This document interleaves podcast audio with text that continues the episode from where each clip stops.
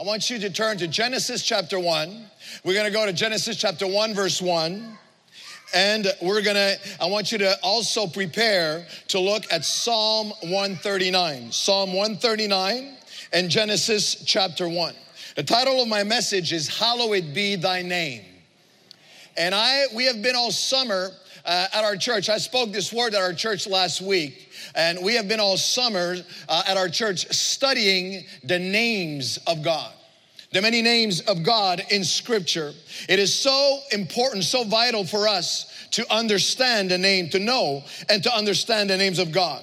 To recognize, we need to know the names of God to recognize the truth and to refute and resist, resist falsehood.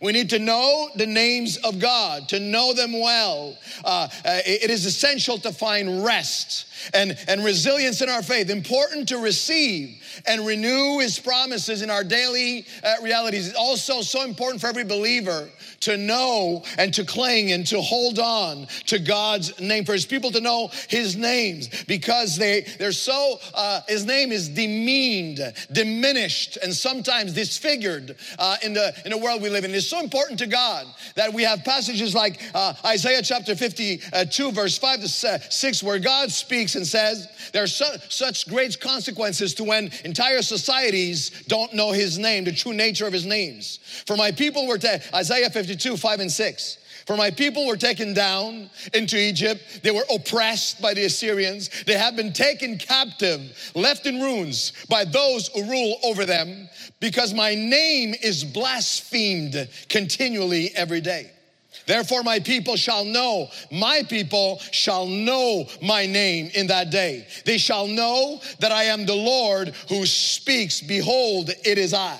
It is essential for us to know his name, to recognize him, to know it is he uh, who speaks. And, and, this speaks prophetically of entire generations. We look at our modern society, entire generations have literally been taken captive. They've been taken into spiritual exile. They've been taken, uh, kidnapped uh, with false, uh, false, um, uh, kidnapped by, by ritual religions, antichrist philosophies, false worldviews, and partial or misleading degrading representations of God's name. Like you've seen in some true, uh, true stories of people that have been kidnapped and they come back and they, they don't recognize their own father, they don't recognize uh, their own family. Now, the Bible has many names for God in Scripture. I'm going to read you a few names of God in Scripture. And if you're a believer, if you are walking with the Lord, you know the Lord Jesus Christ. When I when I read these names, I want you to say, to think and I want you to shout and say, "That's my God." That's my God. Say that to the person next to you. That's my God's. Names of God in the Old Covenant, Old Testament, God Almighty, God in the highest, Lord, Master, the Lord my banner, the Lord my shepherd, the Lord my healer. Now, when I mention names that have been real into your life, I want you to shout something when I'm reading these names. The great I am, the Lord is here, the Lord my justice, the Lord eternal, the Lord my deliverer, the Lord my provider, Redeemer and King, Lord of hosts, the Lord of peace, the Creator and my Father.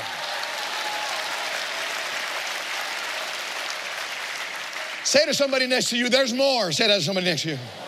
Names of Jesus in the new covenant Almighty, our advocate to the Father, the author and the finisher of our faith, the bread of life, the beloved Son, the groom, the cornerstone, the deliverer, the good shepherd, the head of the church, the holy servant, the I am. Hallelujah. The eternal God with us, the indescribable gift, the judge of all things, the King of kings, the Lamb of God and the Lion of the tribe of Judah. The Lord of all, the Messiah, the anointed one, the Christ, the Savior, the Lord, the resurrected one. He's our hope, He's our peace, He's our joy unspeakable and full of glory. He's our rock and our prophet and our high priest, our redeemer, the Son of Man and the Son of the Most High God, the supreme creator of all things, the door, the way, the word, the truth, the life. Our victory, our wonderful counselor, Almighty God, Prince of Peace, the Alpha, the Omega, the only way to God, our soon coming King, the same yesterday, today, and forever, the only one worthy to be praised and to be shouted and to be celebrated in his house. Now, I was in France two weeks ago when the country of France made it to the semifinals in the World Cup of Soccer. I was in a hotel, in a, in a normal hotel. Everything was quiet, and all of a sudden, the hotel exploded. I actually looked out of my room. People are running out in the in the corridors, and they and then when they won the finals, the whole uh, the whole country erupted, exploded. I looked around my hotel. Uh, some a fancy businessman, so sophisticated, dancing, acting, shouting. I want to stop for a second here in the house of God, and I want us to shout unto God with a shout of glory, give Him praise. Hallelujah. Thank you, Lord, for who you are. Thank you for who you are in my life. Hallelujah. Thank you for who you are. Make it personal. Who you are in my life. Thank you, my Lord, my God, my Savior, my Redeemer, my Deliverer. Thank you for who you are. Hallelujah. Come on. Hallelujah. My soul exalts your name. Your people lift up your name. Your people worship your name. Your people shout your name. Worship your name. Adore your name. Hallelujah. Praise God. Hallelujah. Hallelujah. Before you're seated, say to somebody, That's my God. Hallowed be his name. Now, in the scripture, God reveals his nature to us through his names. To fully understand the importance of God's name in scripture and in our lives, we must first grasp, grasp the significance of names uh, in ancient cultures. And in biblical times, the, the, the names were so important that very often in scripture, God Himself would change someone's name to reflect what he was doing in their lives, to reflect a new reality in their lives. We see this in Abraham's life. His name in Genesis 17 was Abram, which means exalted or elevated father. It was evoking his wealth, his human success, his influence, his material success, uh, and passing in the, in the passing and, and human realm. But God's uh, changed his name to Abraham, father of the multitudes, reflecting his calling to a spiritual heritage, uh, an eternal and spiritual impact through his life. God, God called a man named Jacob in Genesis 32. His name literally means the conniver, the, the deceiver, the, the schemer. But he received a new name when he wrestled after wrestling with God. God said, I'm going to call you Israel. Uh, you're going to be a prince with God. One who overcomes as a prince with God. No matter what your past, no matter what your name has been, what your family name has been, he's called you to be a son, to be a daughter, to be a prince and a princess with God. Say to somebody next to you, be nice to me, I'm a prince or a princess. Say to someone next to you.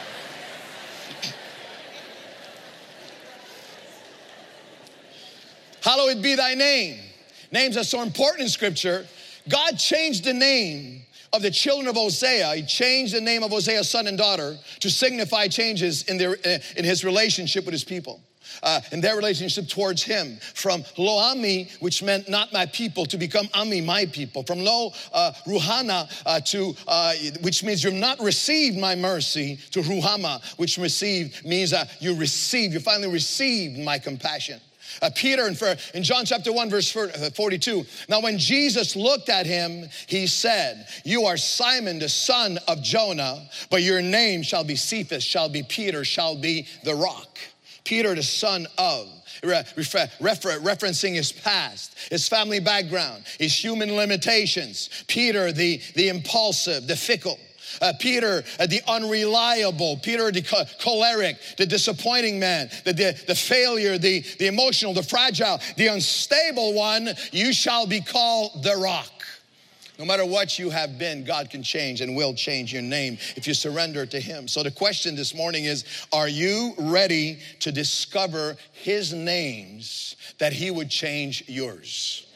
Do you feel like you've met, you know it all? Do you feel like you've exhausted all of God's name because you've been a Christian for a long time? Are you allowing Him to write His name on your heart? Are you hungry and thirsty to allow Him to reveal His names in your life? Because this is an ongoing uh, process in the desires and purposes of God. Jesus said in John 17, 26, For I have made known your name uh, to them. He's speaking to his father. I've made known your name to them, but I will declare it uh, yet again. I will reveal it that the love with which you love me may be in them and I, and I in them. He wants to reveal his name in a deeper and deeper way into, into every season, decades of your walk with him.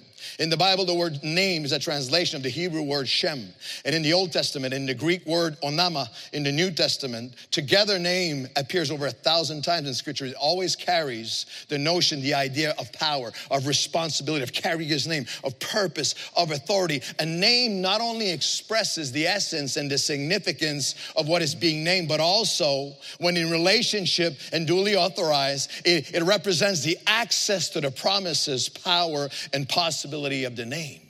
Now, when God asked Moses to lead his people out of uh, bondage, he gave him a new, fresh revelation of one of his name to equip him, to strengthen him. And, and, and when Moses went to the people, he said, Well, go to your people and say, The God of your father has sent me. And they will say, What is his name? And God said to Moses, I am. We sang it this morning. The worship service preached my message this morning, it was beautiful and anointed. God said to Moses, I am who I am. Tell them the I am send me to you.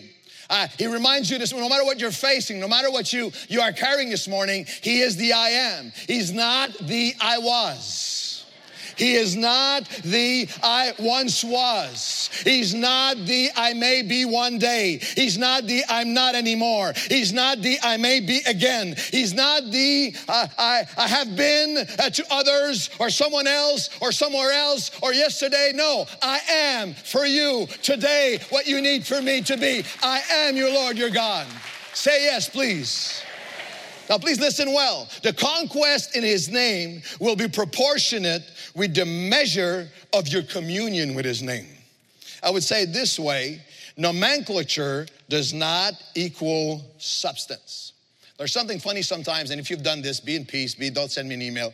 But the sometimes parents give their children the name of somebody famous. I don't know if they think something's gonna be communicated. Now we have a we have a register of names in Quebec, and, and every year I look at it because it's a public register of names that have been refused, names that have been, but name that have been accepted. And and, and I see this parents uh, uh, with a name. Uh, for example, we have in Quebec a Michael Jordan Joseph. I hope I think dad wants him to be a basketball player, or a Bill Gates Johnson, a Bono U2 Stevenson, and a Celine Dion Tremblay. Do you understand that the name alone does not produce the nature? Carrying or claiming the name does not produce character. The heritage of a name will not automatically reproduce its history. The testimony of his name yesterday does not produce guaranteed triumph today. You can say, I'm a Christian, my family was a Christian, this is my religion, this is my background. It is your communion that becomes your character, that becomes your conduct, that will give cre- uh, credence and it would give, it, it will give uh, authority and it would give a trueness, it would give uh, value to the name of Christ. Christ over your life? Say yes, please. So it is a choice every day of our lives. It is a choice, it is a pursuit, it is a choice every day. Will I in my life hallow? Will I honor? Will I represent his name? Or will I speak and live his name in vain? That's, that's the choice. That's the, that God said every day my name is cheap and it's reduced. It's dishonored, it's blasphemed, it's hijacked, stolen identity of God's name through, a, uh, so the disciples pray, uh, came to Jesus and they said, Lord, teach us to pray. How shall we pray? So he said in Matthew 6, 9, you know it well. In this manner, therefore, pray, our Father in heaven, hallowed be your name. Would you say out, out loud with me, hallowed be your name? Agiadzo in the Greek Elevated be your name, set apart. Your name has to be set apart. It's from the same root a word as holy. uh, uh, sanctified, to elevate to the measure of his holiness. The unique measure is uniqueness and holiness. In purity, his name is to be honored, it is to be respected, it is to be revered. It's not to be mixed up or lump, a lump, never lump God's name with anyone else. I have had the privilege of meeting presidents of nations, of speaking to general assemblies of nations, to be one on one with prime ministers of my, uh, our country of Canada, uh, two of our prime ministers, to pray for the prime minister. And when you meet the prime minister, the president, you don't, you don't go, hey, dude. You don't go, how you doing, buddy? How you doing, Baba? You don't go like that with a president or a prime minister. You, you're, ascribing to the, to, to the honor to his name. Now, Exodus 27 says, You shall not take the name of the Lord your God in vain. For the Lord will not hold him guiltless who takes his name in vain. So now you have you have hallowing his name, honoring his name in our lives, and you have taking the, the name of the Lord is vain. Now I want to propose to you that it is a lot deeper than we have uh, uh, thought it to be. This is in the, the third commandment. This is in the list of commandments with thou shalt not kill, thou shalt not steal, thou shalt not lie, thou shalt not commit adultery or idolatry, and thou shalt not take the name of the Lord in vain. I want you to know that it is a lot deeper than saying God's name in vain when I hit my, I say a bad word, when I hit my thumb with a hammer.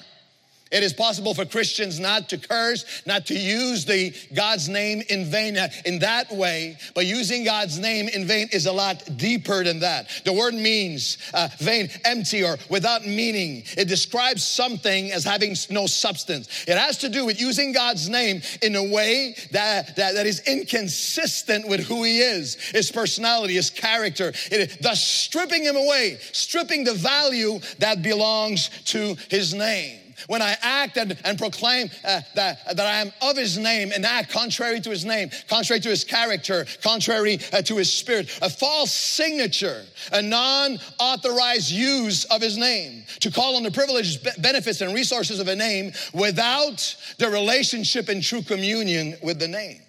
Now we have a food bank, next to our church that serves uh, these, uh, serves uh, 10,000 families a month, warehouses and trucks, and and we also have a clothing store, very nice uh, clothing store, but everything is very very low price, brand new uh, clothing that we uh, re- that we sell very very cheap. It's a it's a very it's a high it's a fancy thrift store for everybody to come and and dress their whole families, and it's hundreds of thousands of pieces of clothing every year, and on, and it's open on Sunday. On Sunday afternoon, it's open to everyone. It's open to the public all week It's open to, uh, to uh, the church also. People come out, and my daughter, who's now heading one of our programs at our church, uh, she used as a student to work as a cashier in the boutique, uh, the clothing store, after the church services on Sunday, but she would not tell people she was my daughter. And, and, and it happened more than once that some ladies would come in and they would say, oh, they would uh, bring a whole bunch of clothes, put it on the, on the counter, and they would say, uh, it's 50% off for me. And my daughter would say, Oh, yeah, how come? Pastor Claude said so. so she would say, Really, Pastor Claude? He said that to you personally. Really? Some of you look shocked right now. I know people, ladies coming out of church lying to get free clothes. I know, this is great. this, uh, say to somebody next to you, this would only happen in Montreal, never in New York City. You see, she was, she was using my name without their relationship, without the communion, without the authority. Psalm 86 11 says, Teach me your ways, O Lord, and I will walk in truth and unite my heart to honor your name. What a prayer to say, Lord, bring my heart to a place of never living it in vain, speaking it in vain, or causing it to be vain in someone's life because of my testimony. I want my life to hallow your name. I want my testimony my words, my family. I want my commitments. I want the truth, the joy. I want my, my trueness and my character to hallow your name. Hallowed be your name in my life.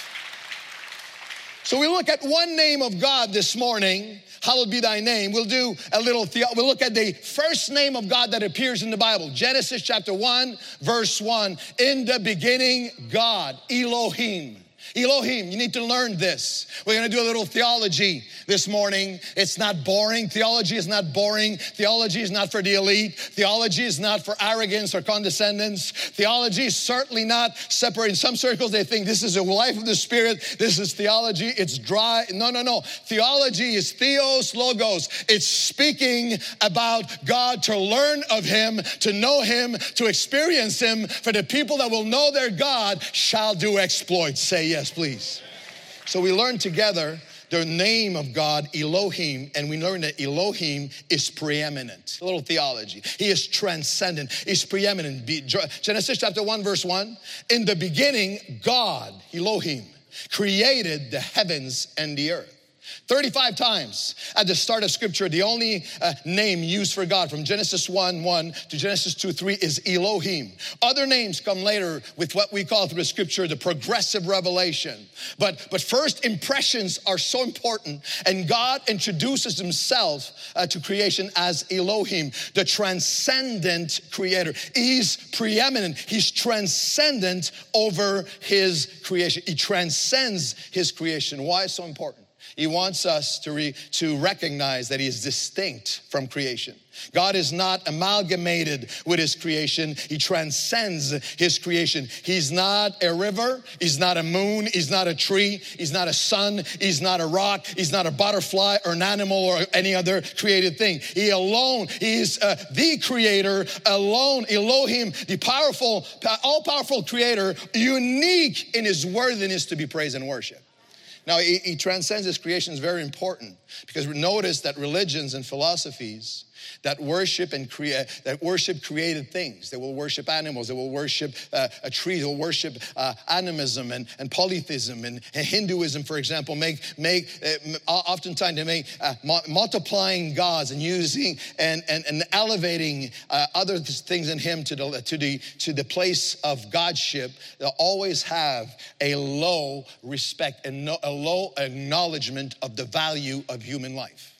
When I was in India, you, you, you understand of with the, the worship, for example, of sacred cows, and this you you see this, how I filmed this, where everything stops, and and, and at the same time you have the, the hundreds of millions of children in famine. And in, uh, uh when I was in uh, Nepal, Kathmandu, Nepal, I happened to be there today, one of the poorest country in the world, uh, uh, hundreds and, th- and, thousands of villages with no water, no electricity, children living in the hor- horrific conditions. Uh, and, and, and I was in, in, a, in, the main city of Kathmandu and actually I took pictures of this. It happened to be a dog, a, uh, a dog worship day, and they, uh, they elevate and worship the dog. And actually, a lot of people had put, uh, they saved money all year and they put necklaces with pearls around the dogs' necks and walk their dogs down the, down the road thinking it's going to bring something to them. Christianity, when it is truly preached, honors God as creator and life as sacred. Life in the womb, life outside of the womb, creation. Uh, and because every human being is created in God's image, no matter where he is in the world, no matter the color of their skin, no matter what regime they're under. That is why Christians are the stronger, uh, the strongest mercy, compassion, and missions forces in the world. That's why we give to people around the world because they're created in God's image. And no matter what the color of their skin, they can be in Haiti or in Bangladesh, they are precious to our God. He's the creator. Elohim is preeminent. He transcends, he transcends creation and he transcends time. He's preeminent over time. In the beginning, God, don't miss this. Another reason why he introduces himself as Elohim is to remind us that he set, he's set apart. God is set apart from the limitations and constraints of time. God created the beginning. God created, and, and, and if God created time, God preceded time because he could not have created something that already existed. Now, please understand this. He transcends time. When you and I discuss and consider the concept of time, we do it in a chrono- chronological or linear way. And we must not, cannot reduce God, Elohim, the, eh, the God of the beginnings. We cannot reduce God to our limited understanding because God exists outside of time. It is called in theological circles the preeminence, the transcendence, the pre existence of God.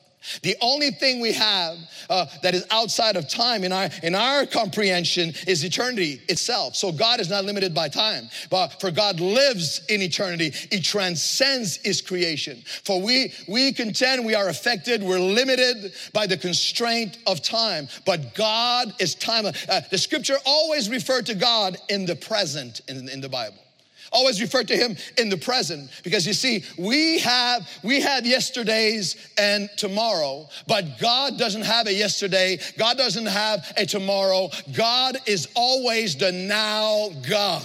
He is always the ever present god. Say yes please He's the right now present God. When we get to heaven in our resurrected bodies and glorified bodies, we will also transcend the limitations and deterioration caused by times in our natural bodies. Don't look at anybody when I talk about deterioration. Don't look at anyone. He transcends times. In heaven, we will experience what is to be, what it is like to be with Elohim, the ever right now God.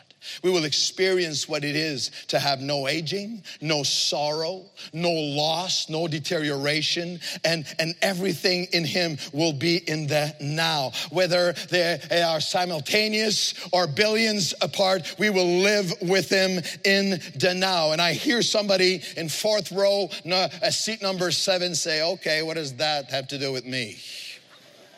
What does that theology have to do with me? I'll tell you what it has to do with you. God is the right now God. It means He's never late. God is never too late. God never runs out of time. I ran out of time. God is never behind schedule. God never rem- forgets a time. He never forgets a me. He never forgets a, a, a promise to you. Uh, God is never late. God is never, Elohim never, never says, uh, he never longs for the past. Oh, the good old days. He never says maybe in the future. He never says, I, I'm out of time. He never wastes time. You say, I don't know what's happening. It seems like nothing is happening during this longest time in my life. What are you doing, God? He is doing something in you, He's doing a work in you. He never wastes time. Certain battles on the earth. Now, now, what does that have to do with me? With God who is Elohim, the same yesterday, today, and forever. It, it, if you have this revelation, it brings you a heart to confidence and to trust and to faith. He's beginning, He's the end, the first and last page of my life. He's Alpha and Omega. He will do all things well in His time. Time. Now, in our some certain battles on this earth seem to last a long time. But God, Elohim, all power and preeminence over the time, gives to our victories eternal transcendence. In other words, when you hold on to God through the hard times, you will bring, God will give you victories in people's lives that will transcend times and have eternal value in their lives.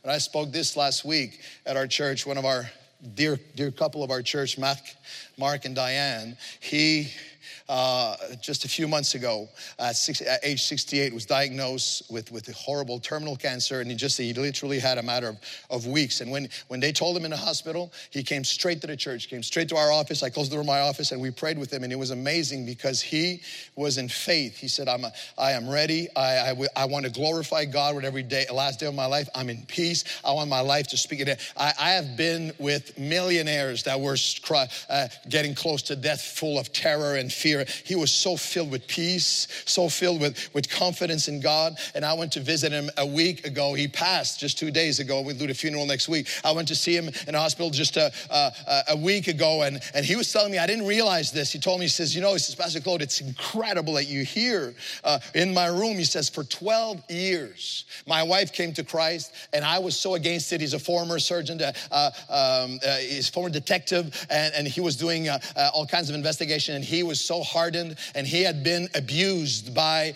uh, priests when he was a child. So he hated everything to do with Christ and church. And for 12 years, she prayed. She, she, and he was telling me, I didn't know all this. He said, Pastor Claude, it's amazing you're in my room here. He says, You don't know all the things I said about you.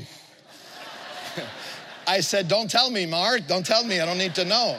And he says, for 12 years, he says, I would come in, I would hide in that big church, uh, 2,500 uh, in the first service. I would sit in the back and he'd start talking. It says, if you'd point your finger right at my heart, and I tell my wife, you've been talking to me uh, about me to your pastor. And he says, sometimes I walked out. He says, one time I forgot that we came in the same car. I walked out, I stormed out of the church. I have nowhere to go. I don't have a car but he came to Christ. He came, you see his wife, his wife persevered. His wife, through time, believed in Elohim, who's ever present God.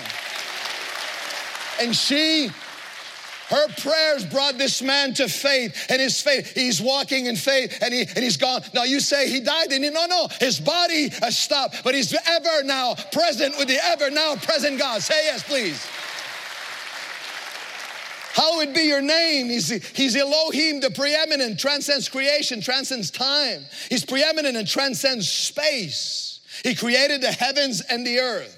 Heavens and the earth, it's a merism. We call it a merism theology, a combination of two words to, uh, uh, de, uh, to de- describe and define an entire entity. Uh, we have this in biblical poetry. They'll say, from the rising of the sun to the going down of the same.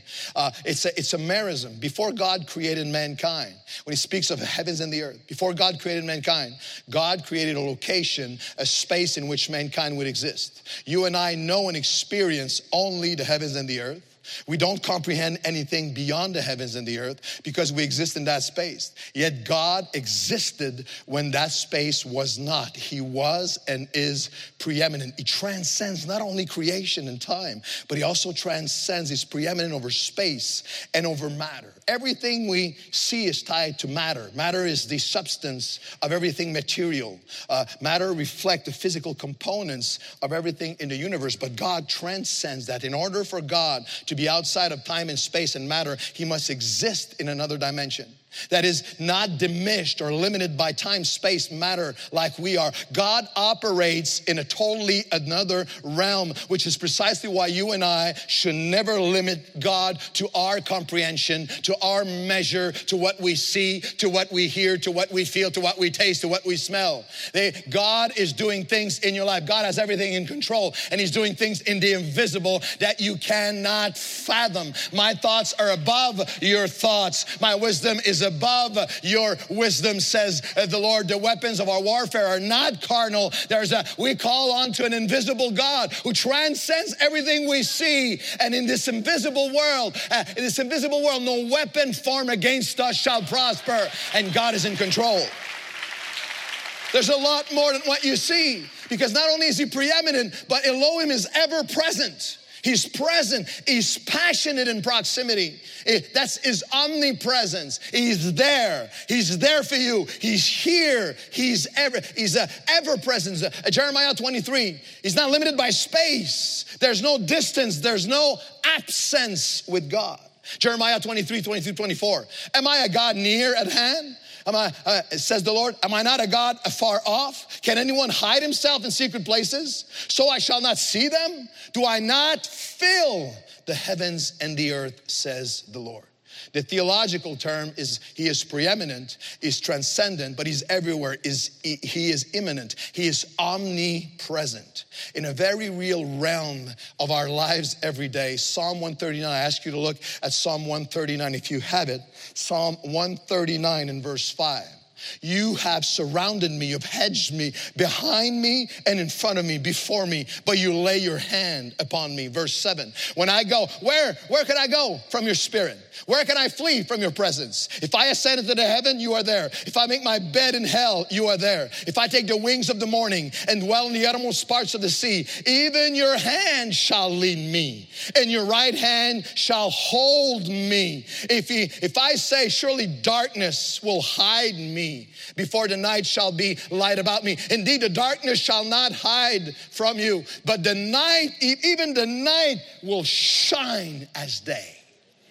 He is not only preeminent, he's ever present and passionate in proximity. The psalmist says, If I ascend into the heavens, if I make my bed into hell, behold, you are present. You are there. But not only present in a very general, global, or even uh, or e- even uh, distance, no. He says, You're, you're present. You're there wherever I go. You're there, but your hand is upon me.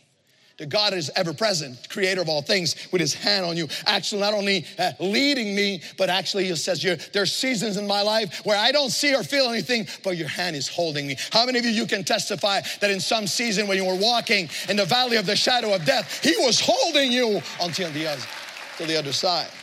Elohim is ever present, even when I say, I, I, am too far. I'm, he goes to the, ho, to the low and to the height. He goes to the east and the west. He says, he says, with me, with God. The psalmist says, with my God, I can never say I'm too far gone. My child is too far gone. He's too away. I've drifted too far away. I feel him far away. No, he's there. He's ever present. He even says, if I say, surely the darkness will hide me. No, there's no darkness with God. There's no secret. There's no notion with God of this is public, this is private, secret, hidden. So this produces two things in us. If you understand your God, hallowed be his name. If you understand your God and you, it will produce faith in the Lord. There's nothing that, there's nowhere I can be in my life. There's no geographical, doesn't matter what neighborhood you come from, doesn't matter what country you come from, it doesn't matter where you are. You know, we use this, I'm, I'm in a bad space in my life. Doesn't matter where you are, what space you're in, no matter what place you are in your life, He is there. He's there with you, never leaving you, His hand holding you, lifting you up. It produces faith in the Lord and it should produce the fear of the Lord you can't he says even when i when i think i'm covered with darkness is covering me i'm okay. People don't see this. No god is there. He's there over your computer. He's there when you leave the church. He's there in your relationships outside the church. He's there in your heart. He's there if you keep bitterness. He's there if you lie. He's there if you cheat. It got quiet i'm gonna amen myself for a while He's there. No, it should produce that, not, not, not, not a fear and sense of condemnation, but a holy sense of fear of the Lord. Lord, I'm carrying your name and you. I can never hide from you. I can never, everything, my heart is before you, but it's also an incredible comfort when people accuse you wrongly, when people misjudge you, when people are unjust, uh, uh, persecute you, when people uh, uh come against you with things and you say that that's not true. God knows the truth. He will be your judge. He will be your justice. Say yes, please. Even, even when I don't see God, even when I don't, I don't see any possible light, God says, I am light, I am here. A week, uh, uh last week and in the last few weeks, I, last week when I spoke this, I shared some testimonies that we brought our people uh, and shared. Uh, I, I, called it a, it's, it was a, a God is always here testimony time. No matter where they were in that place, he transcends space and time and creation. He's, he, he's, he's preeminent, he's everywhere. And, and we had one testimony after the other. We had a, a, this testimony of this, uh, uh, uh, this young girl who, for years, was, was, was struggling and was losing uh, before she knew the Lord to anorexia and bulimia. And she, she told a story of being alone in her room. She, was, uh, she came back from the doctor. She was, for the first time, under 90 pounds. She was killing herself with this disease, this mental and psychological disease. And, and she began to call on God. She says, In that room, in my room alone, looking at myself, I began to call on God to free me. She joined, she came to the church, she accepted the Lord. She, gave, she joined a group of young ladies who have come out of this. And here she was two years later uh, at her baptism testifying of being completely free from, uh, uh, from that, uh, that, bond, that bondage. God was there in that room. God was there for those parents at four in the morning in the kitchen, wringing their hands in terror and fear, their hearts sick with their son who's uh, using and, and he's dependent and, and is uh, on cocaine and crack and, and, and they don't know where he is and they grab their hands over the kitchen table. God was there. God was there. God, God is there ever present. And, and two Wednesday nights ago, uh, during the prayer meeting, she, they were standing with their son, two years sober, and standing beside them. God was there. God was there for that young man that young, young married man, young father who, who came back uh, from work, uh, was coming back with his, his, his wife in the car, and she said, I don't love you anymore. It's over. And when she walked out of the car, he says, he put his face on the steering wheel, saying, God, my whole world is exploding. But God was there in the car, hearing his cry, hearing his prayer, and his patience and his, his perseverance in, in speaking love uh, to his wife. And at a, at a couples conference we had two months ago, she she tore up any divorce paper and they're holding hand together in the presence of God. God was there. I'm talking about Elohim the preeminent God. He transcends time and space and he comes where you are. He, he, he was there in that doctor's office. We had the two couples, two parents uh, come up with their son and their daughter with Matsis and Victoria, both of them in the same uh, period of time. They were there. God was there when the doctor said the dreaded words, leukemia. And he was there through a treatment, and he was there through uh, the prayer, and when the heart stopped and they're revived. But God would also was also there when the doctor said, in both cases, remission, complete remission. Both child are cancer free. I want you to give praise to God. God is there. Can you give him praise? He's the ever present, ever passionate in proximity.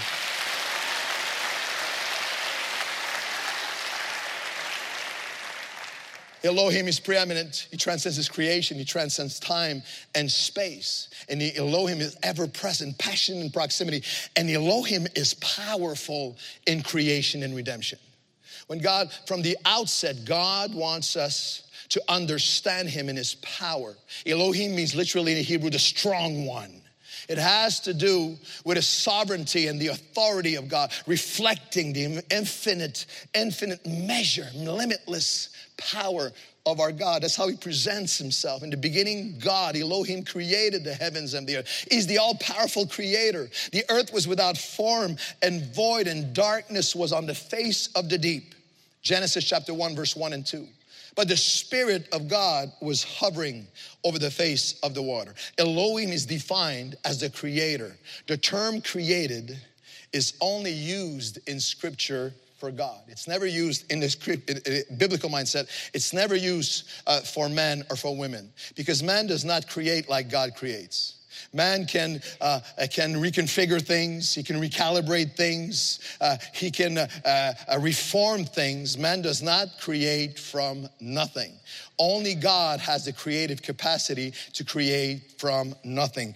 Ex nihilo and he, the, the earth was without form. It was void. It was only it was formless. It was ex nihilo without form from nothing from darkness. In the poetic language of scripture in the psalms or in job for example it, it reminds us of all creation shouts this out Job 12, 7 to 9. But now ask all creation, it will teach you, and the heavens and the earth, the birds of the air, the fish of the seas, and created things, and they will explain it to you. Who among all these does not know that the hand of the Lord has created all things? In whose hand is the life, breath, and soul of all mankind? Elohim is ever present, passionate in proximity. That is why God is very, is very prompt and confronting when people that walk with him and men and women walking with him in scripture doubt his power. That's why he confronted Abraham when, when he gave him the promise. And Abraham said, Too late, too old, impossible. And God says, Is there anything too hard for God?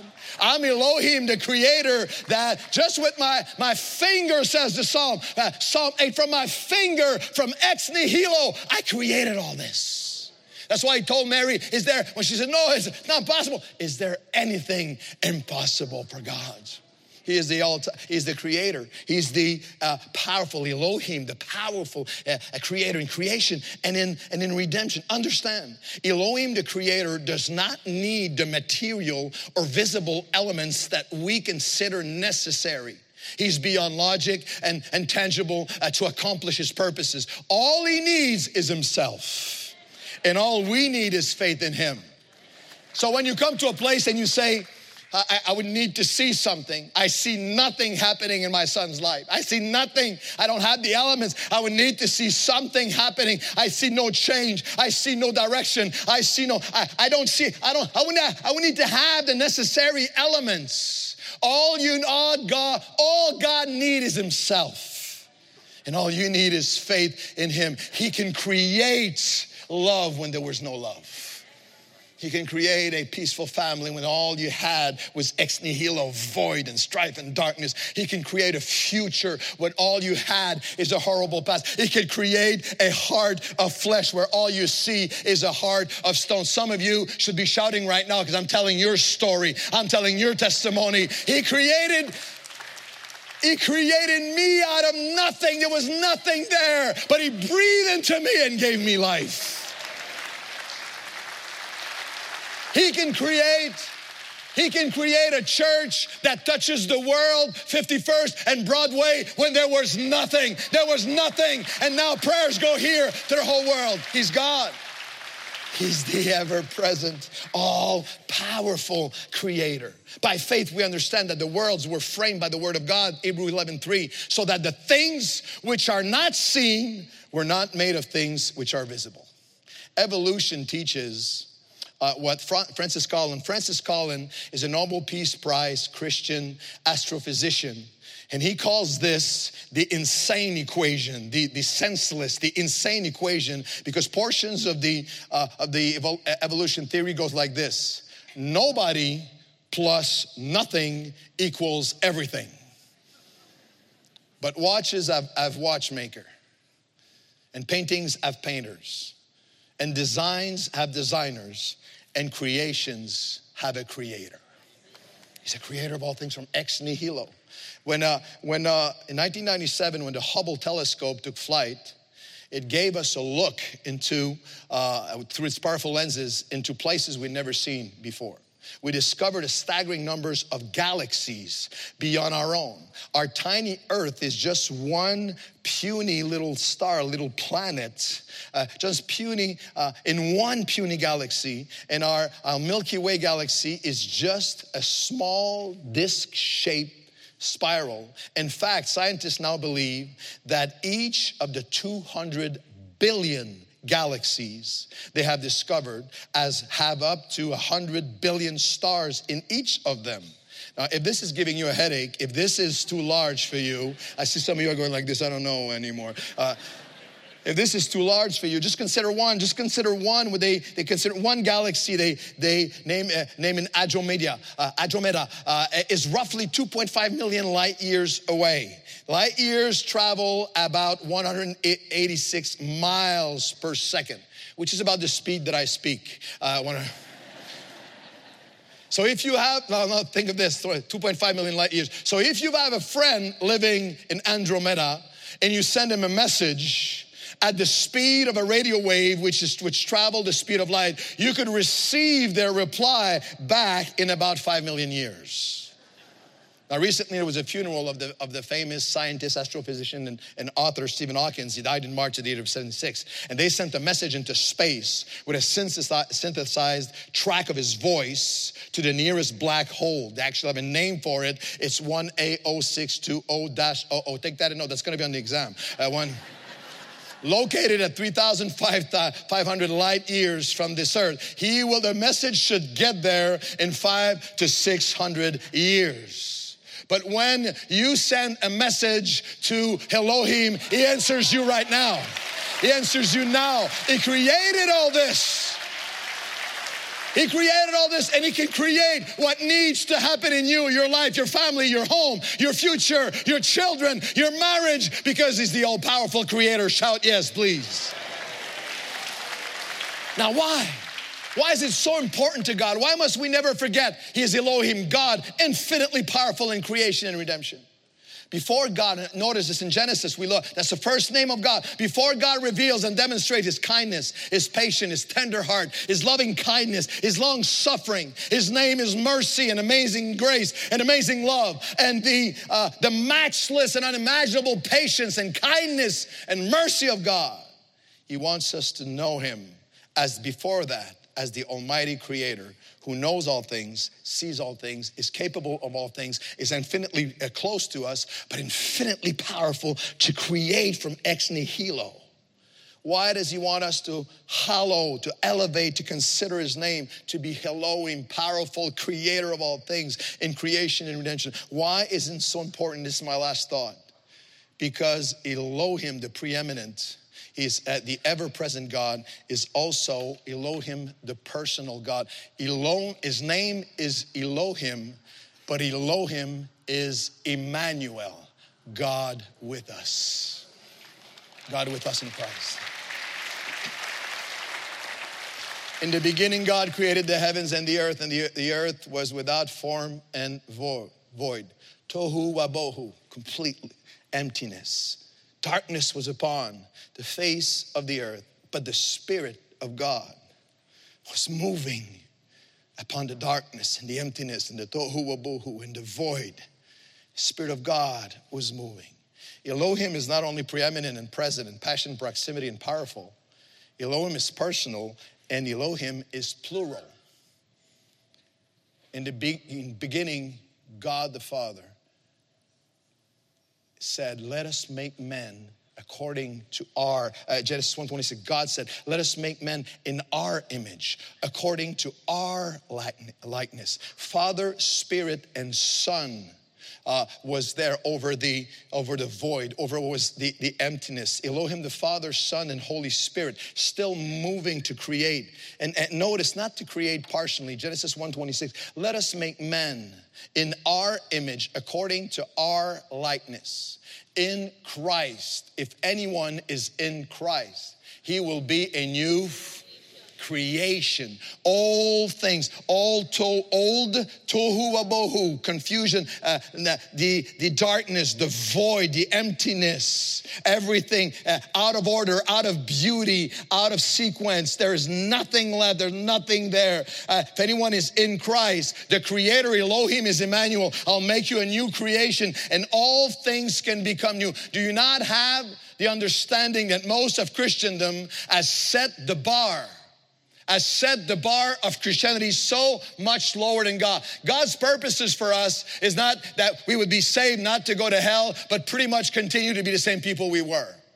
Lie a little, cheat a little, same character, same thing. No, no. He wants to transform us in His image, that the likeness of God would be found in me. That is character, that is love, that is patience, uh, that is truth. That is love, that is long suffering, that who He is would be reflected in me, that Christ would live, that His name would be hallowed in, in me and through me. Say yes, please. Now, now please understand this uh, the, the, the new creation, we, the new creation because Elohim came to us. The powerful creator is the all personal Christ. Elohim is Emmanuel.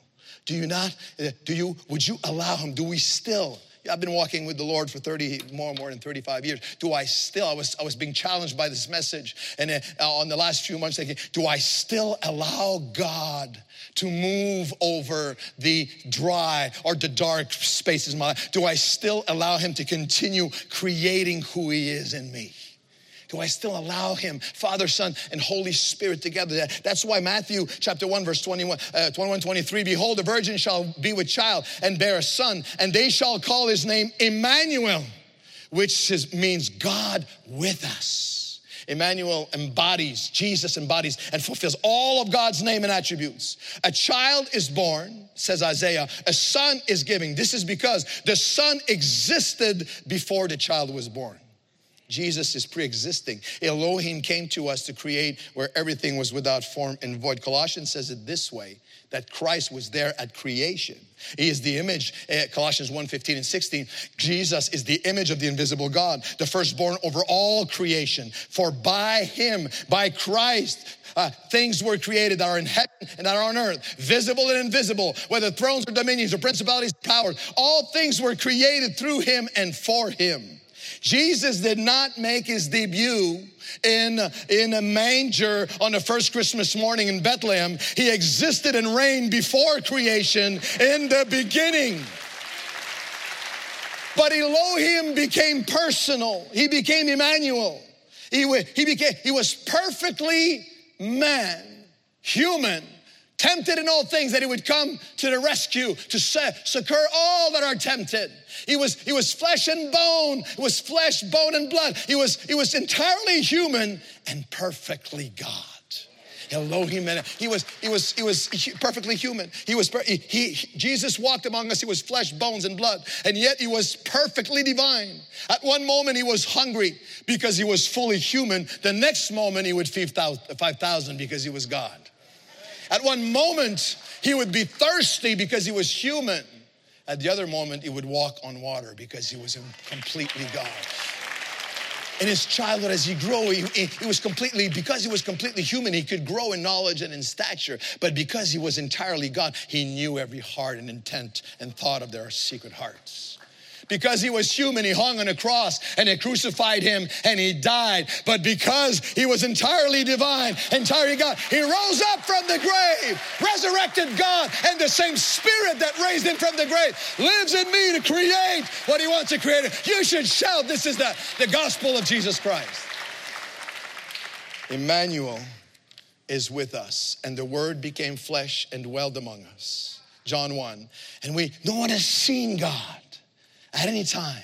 But the only begotten Son, Jesus, who is the bosom, from the bosom of the Father, He has shown Him. He has unveiled Him. He has incarnated Him. He has declared Him. Hallowed be His name. Alone is the limitless, all powerful Creator. But He's my Emmanuel. So personal, my Savior who comes to me. I love, I'm gonna ask the musicians to come. Gonna close with this, these two testimonies.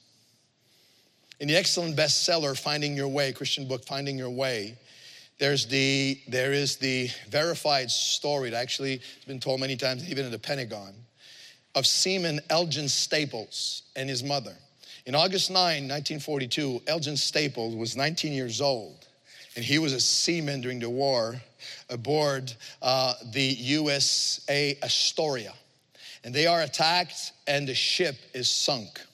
He's lost at sea, he's drifting, and he's holding on to a flotation device, a belt, a flotation device is holding on for dear life. And he's finally, he's finally rescued from a very small rescue ship that sunk again. So while, while he's, he's holding on to his flotation device and his mother is praying 8,000 miles away, his mom, his Christian mother, is praying for him because she, the only thing she heard is he was lost at sea.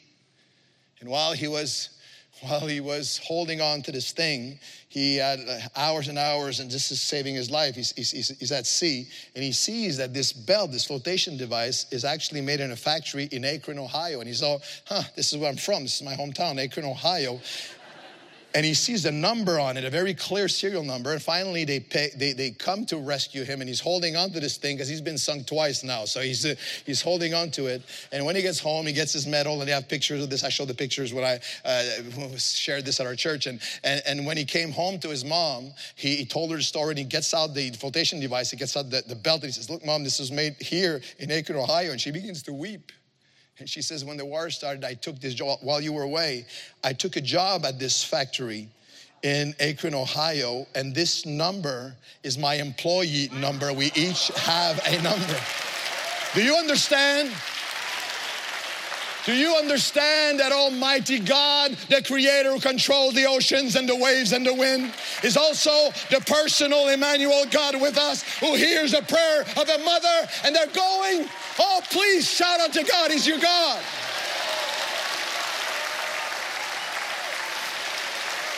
Hallelujah. I want to close with this. He's Emmanuel. He's Elohim. He's all powerful creator, but he's also my personal Savior, Lord. God, his hand upon me in proximity. I have a group of men that pray for me, and this one brother, Every time he prays to me, if I have any doubt, if I had a bad week, bad month, and, and attack on all sides, our church has over 5,000 come every week. So it's, it's like a town, it's a village. So there's always 50 amazing stories and 50 battles. It's like a hospital. There's, there's people living, dying, sick, and, and all this. And so, so some weeks it's just, and they, they come and they lay hands uh, on me. Uh, and, and, recently, I don't know if I, I try to I try to look like everything's okay, but recently he came, he says, Who? He says, You need me to pray for you. I said, No, I'm fine. I'm I'm okay, I'm okay. And he goes, and he, when he finished praying, he said, Remember, the steadfast love of the Lord never ceases. I said, Yeah, that's true, Bert, that's true. But this means a lot to us, to, to this man and me.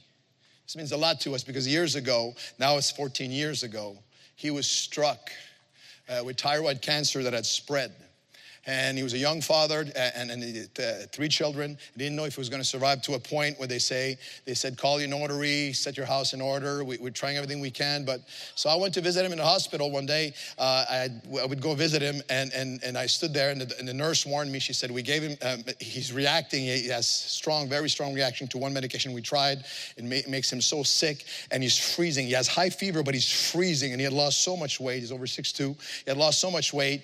And he, she said, he's, he, he's, he's in a bad state right now. So I walked in the room and they put all these blankets over him, and this tall guy is shaking, his teeth shaking, and he's just, and he's throwing up. And, and, and I'm very careful in those moments not to, not to spit out cliches don't just say little made up just and it was just standing there and we were talking and then sometimes silence and just praying and was holding his hands and praying and and then i'd be praying in the spirit and and and we're talking and i said are you are you they gave you the uh, you, are getting the messages on the streaming? And i said yes. And he says well there's one thing he says i, miss. He says I miss the worship because we only have the messages on streaming. We don't have the worship. And he says i miss he says i miss it. He says when you pick up the mic and you, you at the end of the worship and you lead the worship. He says, It's not because you're a good singer. I said, Thank you. It's not because you're a good singer. But he says, It just, it's like I'm with my pastor and we're all worshiping together. And he says, You bring us the place. He says, I miss that, you know? And this thought, this is not a voice audible, but this thought came into my spirit. Why don't you sing for him? You know, yeah, well, you can clap, but I'm in a hospital room and uh, I understand, you know. Uh, I can clap. I'm in a hospital room. There's no mic. There's no stage. I'm just there. There's nurses running around. I'm like, okay, um, yeah. And before I say anything, I'm, I'm wrestling this thing. And before, uh, uh, you know, I'm too proud. So I'm, I'm, maybe I'll look foolish. And, and, and, and, and before I can say anything, he says, why don't you sing for me? I'm like, okay. I said, uh, so so it was strange because I'm standing there wanting to sing for him, but he's so sick and he's so, and, and this is not the usual hospital visit.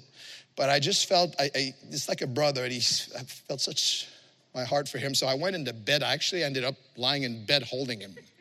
And then it hit me, what if a nurse walks by? She's gonna this is the strangest pastoral visit in history.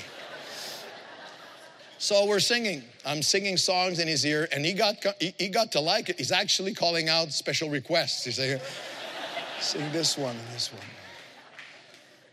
This is a French guy, but he's bilingual, and he says, Well, why don't we sing that, that old one? He says, The steadfast love of the Lord never ceases.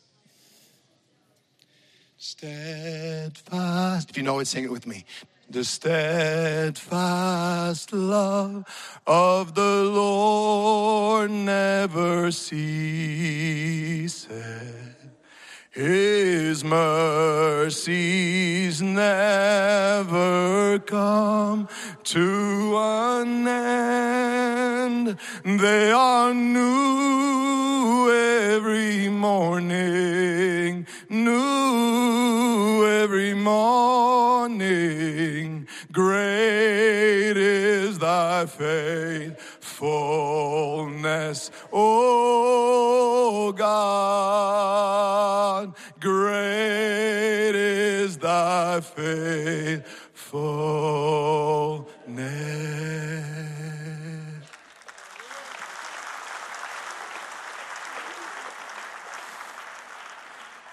In the month that followed, he came out of the hospital. He's been in remission for 14 years, completely cancer free.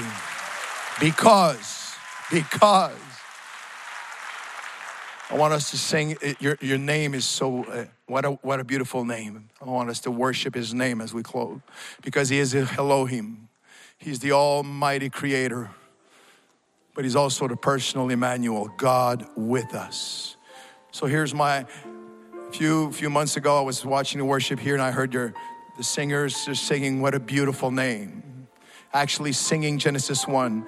You were, you were there from the beginning you were there creation. You were there before creation. I'm going to ask the singers to help to help us, and we're going to have a moment of worshiping His name. What a beautiful name it is, the name of Jesus. before we do, I want to make this call because I feel this message is for so many of us. It's for all of us, really, to to be renewed in the heart, to hollow, to elevate, to worship, to to honor His name, and not live it, speak it, represent it in vain. But I also feel it is for some, some many of us, it is more than that. It's a moment in time that this date, this date of July 2018 is a moment God, God had an appointment with you this morning, right here. It's a divine meeting because the enemy had come in like a flood. But today, God has spoken truth to your heart and life, and He wants you to bring bring everything to Him. So I'm going to ask you, please, to to stand with me. Give me a minute. Please don't rush off. Give it. Yeah, allow yourself a minute. Would you stand with, with me? And if you're here this morning, and this is the early this morning as I was praying, this is the call that was on my heart. So just just respond. If this is you, Don't even hesitate one second. Get, step out of your seat and come and bring it to God. You hear? I felt uh, someone say, I, I have been in exile from God. Maybe I'm in church every week, but I was in exile, like you said at the beginning. I was, I was in exile from God. I felt it was so far away. I thought I was, I was too far. I, I did, there was things I, I was seeing, there's things I did not see. I see nothing. I understand nothing. I feel nothing. But this morning I come to Him. He's my God. He's Emmanuel. And I come and I bring everything to Him. I want you to come from all over, all over the sanctuary and main. Even the balcony. We'll wait for you. This is important. You here this morning and you say you're in a battle and you say it's been, it had been so long. So much time had passed in this battle. I've prayed and wept and fought and clawed and, and felt almost to, to let it go, to give up. But this morning, God spoke to me. He transcends time. So, this long battle, I'm holding it and I'm bringing it to God this morning. I want you to come. This long battle for a son or for a daughter, this battle in your life, this battle that is secret or that is public, this battle that only you, you said, you were saying it's been so much time, but God says, as you hold on to me, I will give you victories that will transcend time. I will redeem the time and I will give you back, restore what time and the enemy has stolen away. So you come and you bring it to God this morning. I have been through a season where I did not feel He was here. I did not, I didn't see anything anymore. I didn't feel like I had the elements to, to believe. I didn't think, I didn't see any progress. I didn't see anything developing. I didn't see anything changing. But this morning, the word of God came to my heart. He creates from ex nihilo. He creates from nothing. So this might sound strange, but for some of you, it's going to be exactly what you've been thinking the last few weeks. You're going to come out of your seat and say, I'm bringing my nothing to you. I'm bringing what appears to be nothing, what seemed to be nothing. I want you to come. I'm bringing it to you this morning, oh God because you're the God who creates out of nothing. You're the God who comes to me. You're the God who you're my Emmanuel. You're God with us. You, well, well I, I'm never too far, I'm never too deep, I'm never too far away. And you are with me. Your hand holds me. Hallelujah. God, we worship you. We worship you. Lift your hands to Him. Just lift your hands as a sign of surrender to Him. Just tell him, I worship you, Lord. I worship you above my problems. I worship you above my current situation. I lift your name high above every circumstance, above every difficulty, above every trial. I proclaim the name is Jesus, the name of Jesus, Emmanuel, God with us, Elohim, the ever present, the ever powerful, God who transcends time and space. God, I thank you that nothing can stay your hand, nothing can limit you. You can do anything, anywhere, at any time you want. God, there is no power in hell. Lord, there is no disease. There is no sickness. Lord, there is no struggle. There is no battle. Lord, there is nothing, oh God, that can stop you. God, I praise you. I, I choose to worship you. I choose to focus on you and not my problems. I choose to focus on you and not my struggles. I choose to focus on you and nothing else. God, you are good and your mercy endures forever. You are good and you are the Savior of my soul. You are my forgiveness. You are my righteousness. You are my deliverance. You are my power. You are my everything. I worship you. I worship you, God. I praise you this morning. I praise you this morning. I praise you. I praise you, mighty God. I exalt you, Jesus. Hallelujah.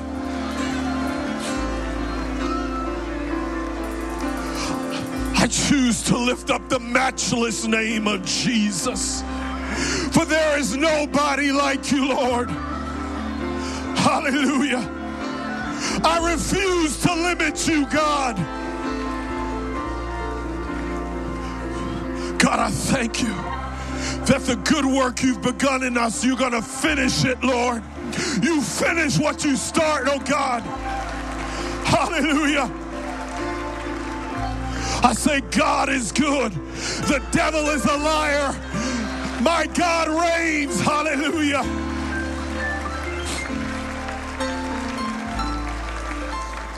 And so, Lord, now we, we receive your peace that passes all understanding. We receive peace in our soul. We receive freedom from anxiety, freedom from fear, God, we just thank you for what you've done today. There's an expectancy in our hearts, Lord. God, we worship you. We praise you. In the powerful name of Jesus. And all God's people said, Amen.